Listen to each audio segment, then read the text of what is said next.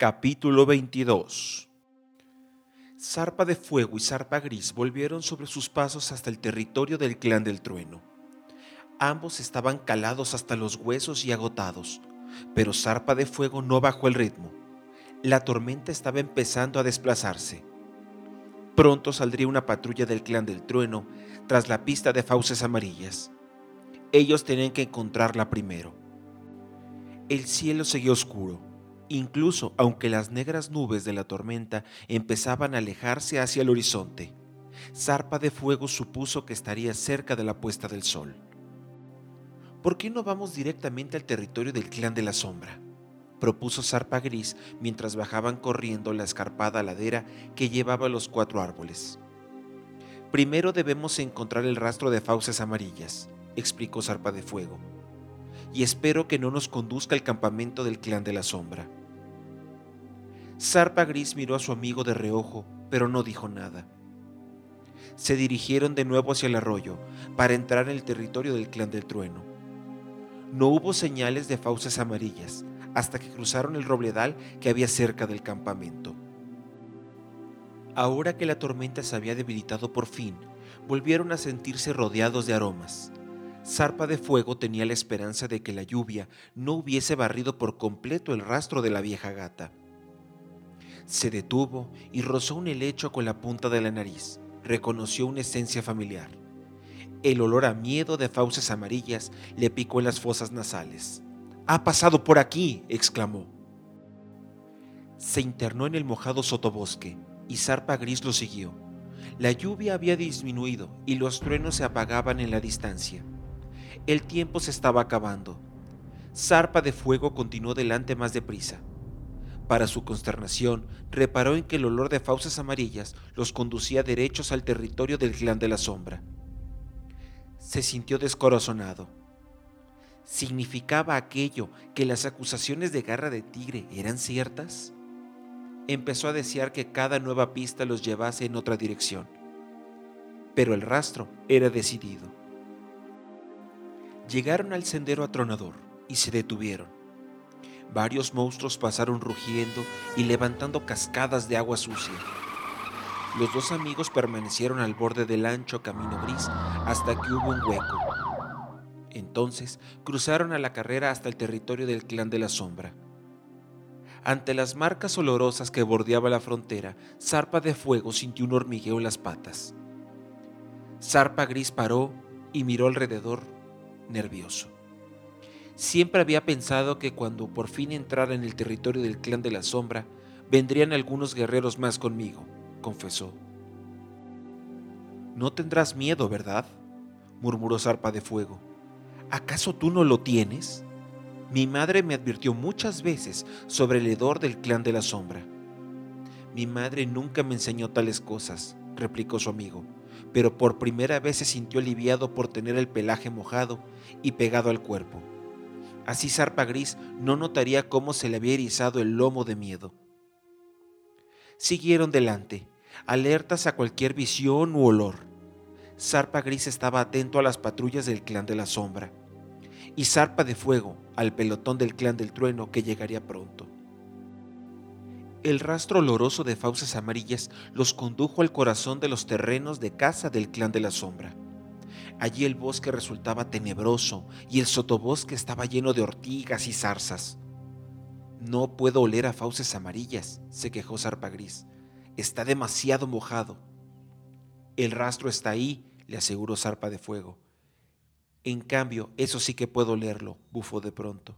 ¿El qué? sisió Zarpa de Fuego y se detuvo alarmado. Olor de cachorros. Aquí hay sangre de cachorros.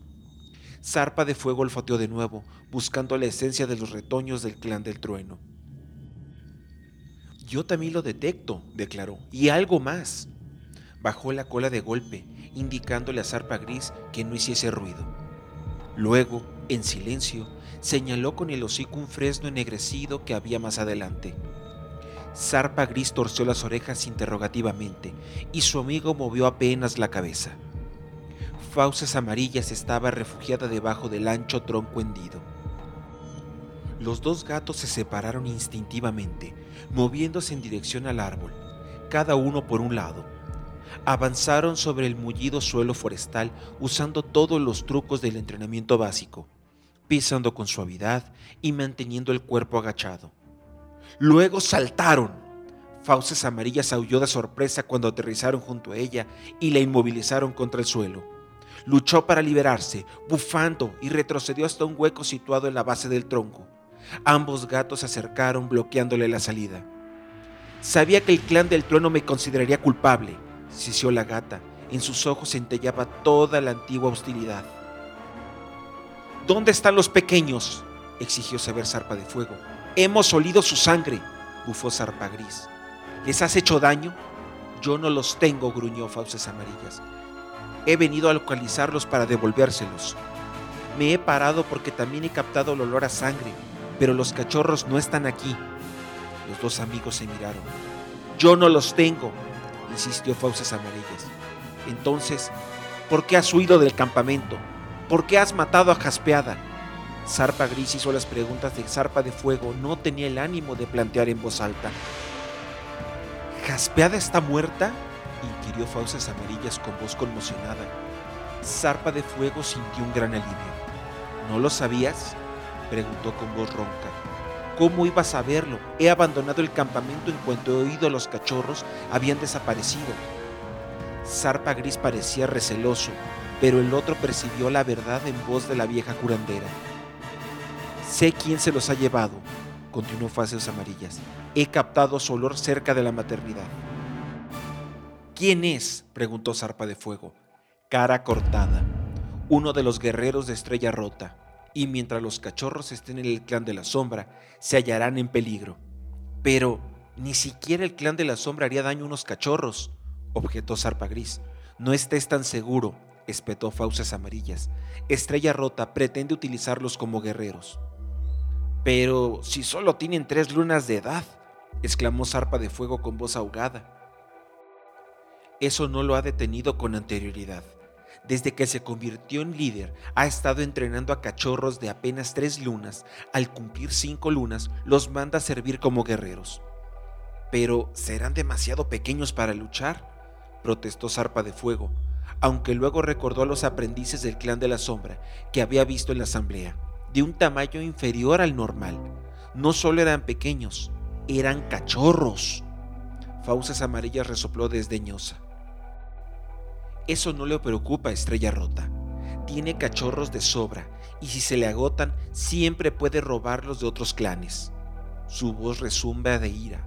Después de todo, estamos hablando de un gato que mató a cachorros de su propio clan. Ambos aprendices se quedaron atónitos. Si mató a crías del clan de la sombra, ¿por qué no fue castigado? preguntó Zarpa de Fuego al cabo.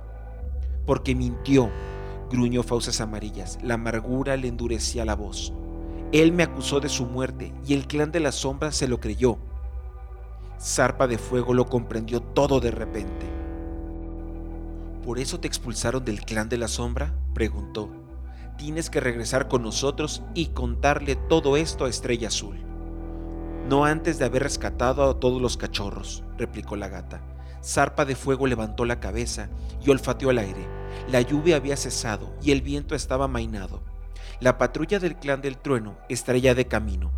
Allí no estaban a salvo. Zarpa Gris seguía conmocionado por la acusación de fauces amarillas. ¿Cómo puede un líder matar a cachorros de su propio clan? quiso saber. Estrella Rota insistía en someterlos a un entrenamiento demasiado duro cuando eran demasiado pequeños. Un día se llevó a dos para hacer prácticas de combate. Fauces Amarillas respiró hondo, resollando. Solo tenían cuatro lunas de edad. Cuando Estrella Rota me los llevó, ya estaban muertos. Tenían zarpazos y mordiscos de un guerrero hecho y derecho, no de aprendices. Estrella Rota debía de haber peleado personalmente con ellos. Yo no pude hacer nada por su vida. Cuando la madre de los pequeños vino a verlos, Estrella Rota estaba conmigo. Dijo que me había encontrado sobre los cadáveres. A la gata se le quebró la voz y desvió la mirada. ¿Por qué no le contaste a la madre que había sido estrella rota? preguntó Zarpa de Fuego con incredulidad. Fauces Amarillas negó con la cabeza. No podía. ¿Por qué? La vieja gata dudó. Cuando al fin habló, Su voz irradiaba pesadumbre. Estrella Rota es el líder del clan de la sombra. El noble Estrella Mellada era su padre. Su palabra es ley. Zarpa de Fuego miró hacia otro lado. Los tres gatos permanecieron un rato en silencio. Al final, Zarpa de Fuego maulló. Esta noche rescataremos a los cachorros, pero no podemos quedarnos aquí. Cuelo que se acerca a la patrulla del clan del trueno. Hizo una pausa. Si Garra de Tigre está con ellos, Fauces Amarillas no tendrá ninguna posibilidad. La matará antes de que podamos darle una explicación. La gata lo miró, alerta y resuelta de nuevo. Por este lado hay turba. Estará mojada después de la lluvia, dijo. Nuestro olor quedará camuflado ahí. Saltó una mata de lechos y los dos amigos la siguieron. Oyeron el susurro de la maleza a la distancia. Ya no era el viento que movía los arbustos, sino una patrulla que se aproximaba sin duda sedienta de venganza y enardecida por las mentiras de garra de tigre. Una inquietud turbadora se instaló en el bosque y una fina neblina empezó a formarse alrededor de los árboles. Zarpa de fuego se sacudió las gotas de lluvia del pelo y se quitó con impaciencia un abrojo del pecho. Fauces amarillas los guió el suelo estaba cada vez más esponjoso y sus patas empezaron a hundirse en la blanda turba. El olor a moho saturó el olfato de zarpa de fuego, pero al menos eso enmascararía su propio rastro. Tras ellos, el sonido de gatos era cada vez más intenso. ¡Rápido! ¡Aquí debajo! lo surgió Fauces Amarillas, agachándose bajo un arbusto de hojas anchas. Los tres gatos se agazaparon allí, cuidándose bien de esconder la cola. Zarpa de Fuego se quedó tan inmóvil como pudo, procurando pasar por alto la maloliente humedad del suelo que le empapaba la barriga, y escuchando a la patrulla del clan del trueno, que iba acercándose más y más.